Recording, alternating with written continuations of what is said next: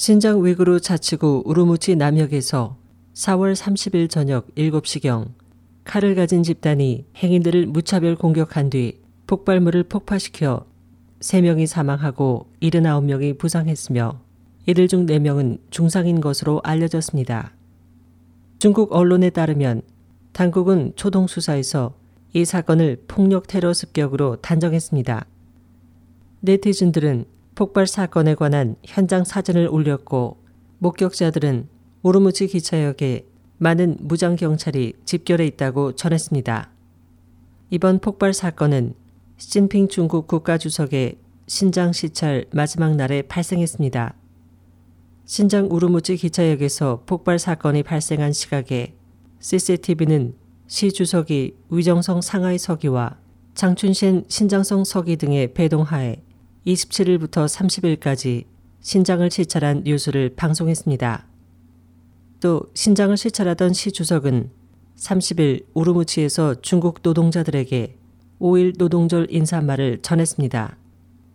이번 사건을 보고받은 시 주석은 반폭력 테러 투쟁은 한순간이라도 늦춰서는 안 된다고 강조하고 단호한 조치로 테러리스트에 대한 타격을 강화하겠다는 태도를 보였습니다. 한편 범행 집단의 인원수 등 사건에 대한 자세한 내용은 보도되지 않았으며 인터넷 게시물도 30일 오후 9시 30분 현재 거의 대부분 삭제됐습니다.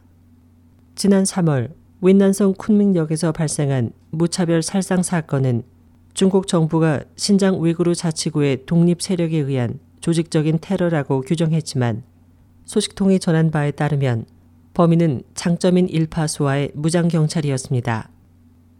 소식통은 또 장파가 시 정권에 의해 궁지에 몰리고 있는 가운데 중국 각지에서 혼란을 일으켜 새로운 정변을 꾸미고 있다고 전한 바 있습니다.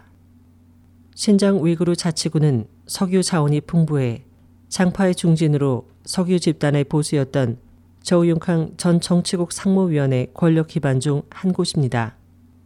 시사평론가 저우 샤오후이는 시 주석의 신장 시찰 기간에 일어난 이번 사건은 장파가 시 정권에게 내민 도전장일 가능성도 있다고 분석했습니다. SOH 희망지성 곽지연입니다.